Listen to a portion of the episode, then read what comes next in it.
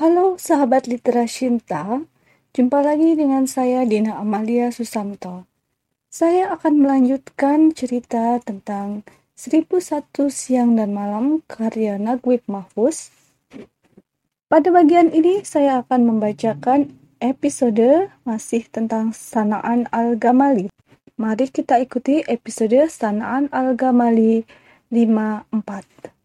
Program ini diselenggarakan oleh Literashinta Abdul Rahman Wahid Center for Peace and Humanities Universitas Indonesia. Pada episode sebelumnya, Sanaan Al-Gamali telah terperosok dalam kejahatan yang sangat keji. Didorong oleh kekuatan yang tidak ia sadari, ia telah memperkosa dan membunuh seorang gadis kecil berusia 10 tahun. Bagaimana nasib Sanaan Al-Gamali berikutnya?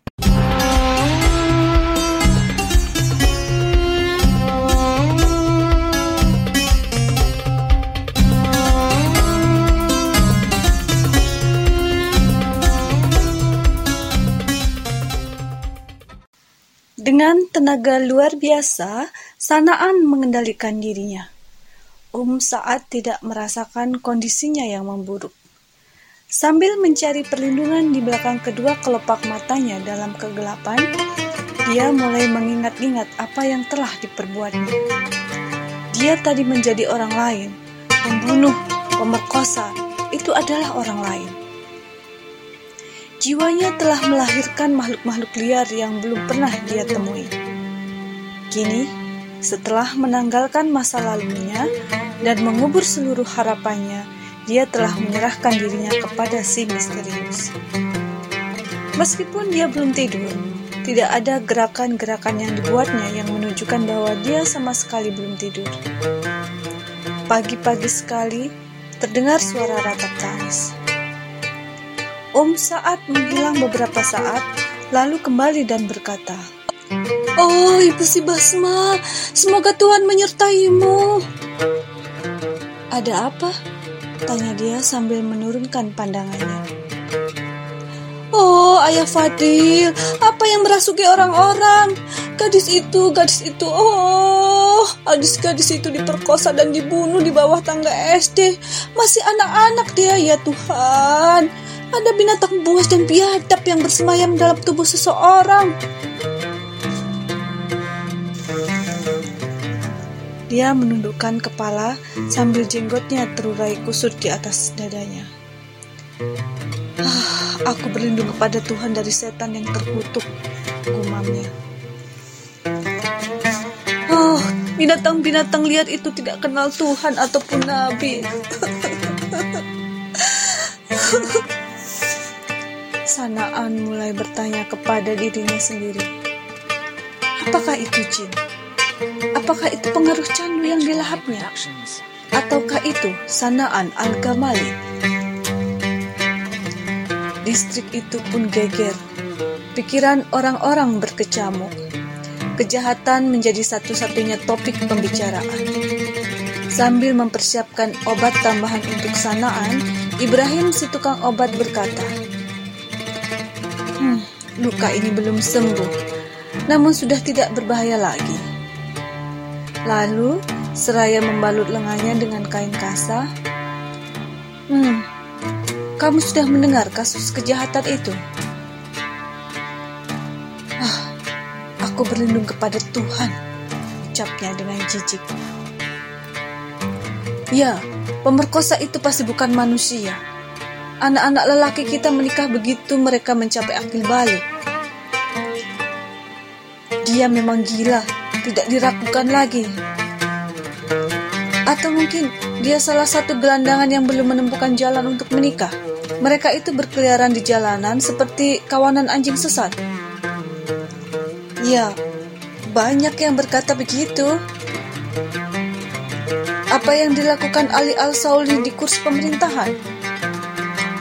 Saat itu, saat nama itu disebut, dia gemetar teringat akan persekutuan dengan jin yang telah ia buat. Sebuah perjanjian yang menggantung di atas kepalanya seperti sebilah pedang. Ali al-Sauli, hah, dia sibuk dengan urusannya sendiri. Simpulnya, Ya, dan menghitung hadiah dan uang belicin. Ya, jasa yang diberikan kepada kita, para pedagang, memang tidak bisa dibantah, kata si tukang obat. Namun dia harus ingat juga bahwa tugas utamanya adalah menjaga segala sesuatu agar tetap seperti apa adanya bagi kita. Sanaan pulang dengan meninggalkan kata-kata. Jangan percaya pada dunia ini Ibrahim. Gubernur distrik itu, Ali Al-Sauli tahu dari sekretaris pribadinya, Butesa Murgan, komentar orang tentang keamanan. Dia takut laporan-laporan itu akan sampai ke Menteri Dandan dan akan diteruskannya kepada Sang Sultan, sehingga dia memanggil Panglima Polisi Gamasa Al-Bulti dan berkata kepadanya,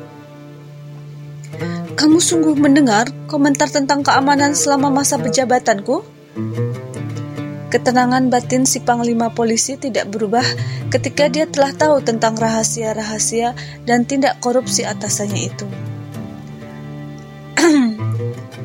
Hmm, maaf gubernur, jawabnya. Aku tidak pernah lalai atau gegabah dalam mengirimkan intel. Namun, penjahat itu tidak meninggalkan jejak sama sekali dan kami tidak menemukan seorang saksi pun. Aku sendiri sudah menginterogasi lusinan gelandangan dan pengemis. Namun, kejahatan ini tidak dapat dilacak. Tidak seperti yang terjadi sebelum-sebelumnya. Ah, langkah tololnya kamu nih. Tangkap saja semua gelandangan dan pengemis. Kamu kan paham segala cara interogasi yang ampuh. Ah, ya tapi kita tidak punya penjara untuk menampung mereka. Sahut Gamasa hati-hati. Hah, penjara apa lagi kawan? Apa kamu ingin membebani anggaran negara dengan memberi mereka makan? Teriak gubernur itu marah gelandang mereka ke lapangan dan minta bantuan tentara, dan bawa penjahat itu kepadaku sebelum malam tiba. Demikianlah sahabat literasinta, kejadian pembunuhan dan pemerkosaan yang terjadi di kota itu membuat gempar seluruh penduduk distrik. Orang-orang menganggap bahwa pembunuh dan pemerkosa itu adalah seorang penjahat yang sangat kecil Para pejabat menganggap bahwa pelaku pembunuhan dan pemerkosa itu adalah para gelandangan dan pengemis. Lalu bagaimana nasib Sanaan Al-Gamali? Apakah dia akan tetap aman? Kita ikuti episode berikutnya.